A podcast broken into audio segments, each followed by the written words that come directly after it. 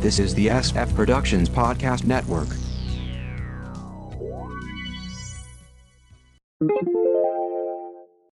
How I Got My Wife to Read Comics, Episode 610.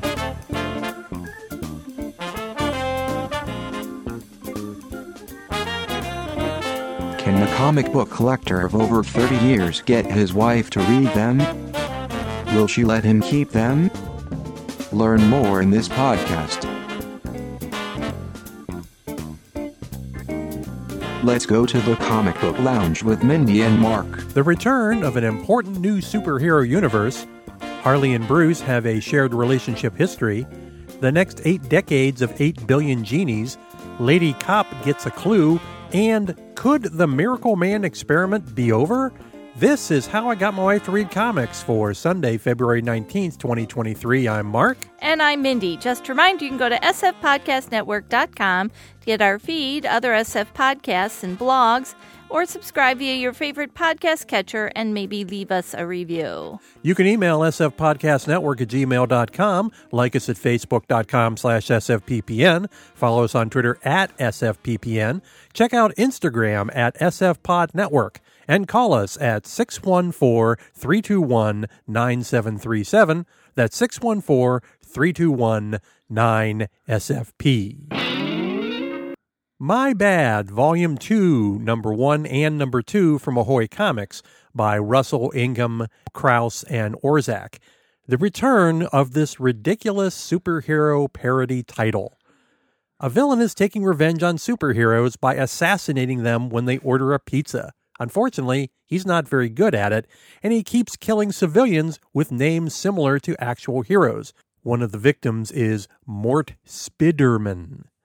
Meanwhile, the now retired Chandelier decides to get involved by ordering a pizza himself or having his manservant do so. His plans are botched by Amazon and her sidekick Monkey Boy, who take down a regular pizza delivery guy. She's there to get Chandelier to come out of retirement and join other heroes in tracking down the killer, which he's thrilled about. After a quick tour of Emperor King's skyscraper, which includes many bars, Rush Hour tells Emperor King about Hero's Heart, a dating app for superheroes. He wants to sign up, but not being an acting hero, he's disqualified. A month later, Steel Integrity, Emperor King in a metal suit, has a date with Good Karen, a woman with a goal to redeem the Karen name. After a date on her private jet, they are off to meet with the other heroes. A quick flashback shows Emperor King buying the suit off the real Steel Integrity, who considers it to be a money pit. Cut to the Suppermans, who are terrified of being the killer's next victims, but just gotta have a pizza. Mort ends up shooting down a regular delivery guy. We cut to the superheroes meeting at the Lamporatory, and Chandelier inadvertently telling EK in the Steel Integrity suit more embarrassing secrets about him. They decide to split up and cover the city to track down the pizza killer. Chandelier uses his lamp plane and a net to just grab every pizza guy he sees. Meanwhile, the actual killer takes out Mort Supperman, who opens the door assuming it's the cops there to arrest him. Also, Dr. Doover decides to lay low, his near namesake was just killed, adjourning to a wizard's bar. After an ad for a game involving office politics, we cut to Ms. Accelerator looking for a spokesperson for the fried chicken chain after the death of her alien hero husband. She's interviewing Amazing Adams, a time traveling President Adams who gains super strength and loses it when he puts on a shirt. She already turned down Dirt Claude, an actual clod of dirt, and Amazon due to her unnatural smile. She hires Adams to move cars in LA. Now we're back with Emperor King slash Steel Integrity and Good Karen on their date. While he relieves himself in the bushes, a talking dinosaur attacks Karen. There's a fight, with Emperor King having no idea how to use the weapons in his suit, forcing Acid Chimp to do what he does burn a hole in the dinosaur's tail. By that point, Emperor King has admitted who he really is, and Karen dumps him. Batman The Adventures Continue, Season 3, Number 2 by Burnett, Dini, Altieri, and Kubina. Unlike previous seasons of this comic, which had a major storyline, this title is moved to one and dones, which I think makes more sense. and it actually fits better with the animated series it's all based on. This one is all about Harley, who's bored due to her friends slash partners being out of town. When she reads that her old college roommate and possible paramour, Cassie Kendall, is back in town, Quinn makes a beeline to a party she's holding. We learn that Carrie was once involved with Bruce before Harley barges in. Cassie hides Quinn in her bedroom, too many stuffed shirts at the party, only to be kidnapped via helicopter.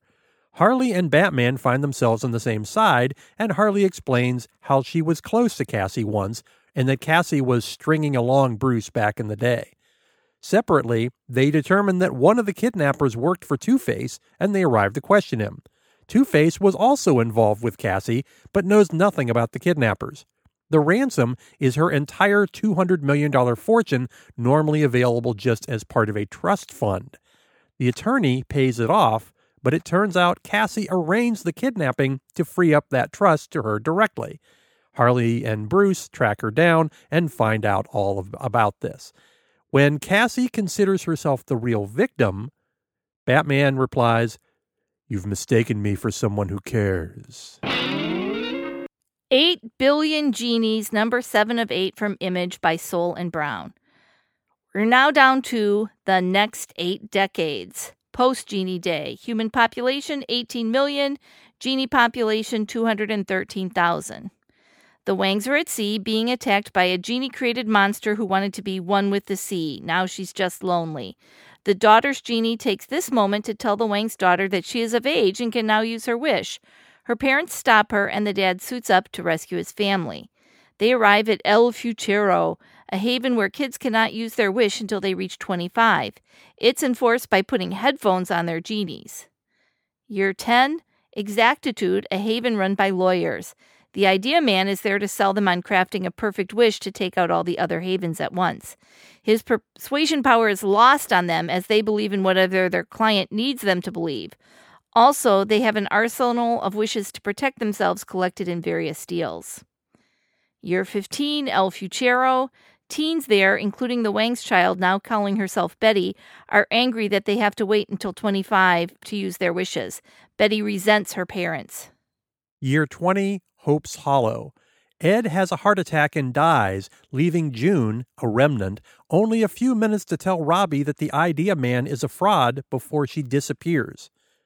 Year 21, El Futuro.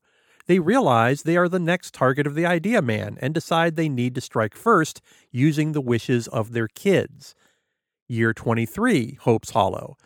The Haven is attacked and both sides use up most of their wishes. In the end, Idea Man survives with only two wishes left, one of which he uses to make the Exactitude's lawyers stupid. Year 25, Fun City. The rest of the band are at Brian's funeral. Year 26, El Futuro. The now young adults decide they are leaving to live their own lives, leaving the haven defenseless when they are attacked by the idea man. When he decides to convince the kids to go with him, Robbie swoops in and grabs him. The idea man only has one wish left and can't bring himself to use it to defend himself. The Wangs are killed, but not before the mom uses her wish to protect Betty. Idea Man is thrown into space and can't form his wish to save himself. Robbie returns and pledges to protect the kids. Year 45, Fun City. Alex dies, and Daisy has to figure out what to do with her life.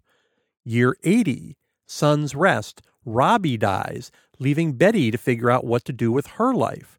Both go off separately to explore the new world with Daisy on a Pegasus. Next, and the final issue, The First Eight Centuries. Mm, I really like this book. Oh, yeah. Danger Street, Book 3 from DC Black Label. We return to the princess, aka Lady Cop, who uses Google to search for blue superheroes. She then has to deal with a printer issue. Meanwhile, Highfather and Darkseid meet with Metron, who tells them that he has seen past the source wall. He also knows that a replacement for the slain Atlas can be found on Earth. Meanwhile, Starman and Warlord prepare to meet with them at a movie studio in hopes that they can resurrect the dead boy. The remaining dingbats are swimming at a pool, making plans to get revenge on their fallen brother, only to be chased out by the pool's owner. Manhunter and codename Assassin trade shots when the former tries to assassinate the boy billionaire. Lady Cop shows photos of blue heroes to a witness who IDs Starman. After some debate, Orion is called in to find the replacement for Atlas. Jack Ryder gets a call. His commentary show is a hit. The boy billionaire increases security for himself and decides to handle the issue himself. Starman and Warlord in costume meet with the studio head, one of the Green Team. After some discussion of using their IP, he tells them the duo can have a revival spell at a price. He wants the Sword of Shambhala. Lady Cop has brought a dingbat in for questioning, and when she has to leave to resolve a printer issue, he reads a file and sees that Starman is the murder suspect. Like all issues of the title, Dr. Fate's helmet takes us around the horn on the last page. To be continued. Miracle Man, the Silver Age number four from Marvel by Gaiman, Buckingham, Bellaire, and Klein, with an assist from Anglo and Parlett. A young boy goes with his uncle to a church service, the Church of Miracle Man. The events of the 1980s have become religious text, although there's not a big turnout. It's indicated that traditional religions went by the wayside when an actual God showed up. The boy sees a warpsmith by the door. She's called to meet with the black warpsmiths, the actual gods of this universe. They want her thoughts on the Earth experiment, and she doesn't see the race maturing any further. Perhaps it's time to wind things up? They tell her to keep monitoring things, and she reports to Miracle Man about the Black Warp Smith's continued commitment to your world. He's talking to Miracle Woman about the misstep with Dickie, although she's convinced that the boy is in love with Miracle Man. Speaking of Dickie, he's about to leave Caxton's home. He asks Caxton if Miracle Man did something to get Caxton to give up being a superhero. Caxton replies that he was done with the superhero thing and wanted to be mostly left alone. Caxton also knows who Dickie is and that he needs to return to his home to find answers. Meta Maid joins him, wanting to be around someone who knows who they are, which is ironic. There's a second story where Miracle Man is looking for answers regarding Dickie, a framing device to present 1954's Young Marvel Man number 57. This is a story that introduces Young Nasty Man, an alien who gains Young Miracle Man like powers via drugs. He learns about young Marvel Man and comes to Earth to challenge him. There's a lot of 1950s style civilian peril before young Marvel Man knocks out the villain and Doc Malone jabs him with an antidote, leaving him powerless.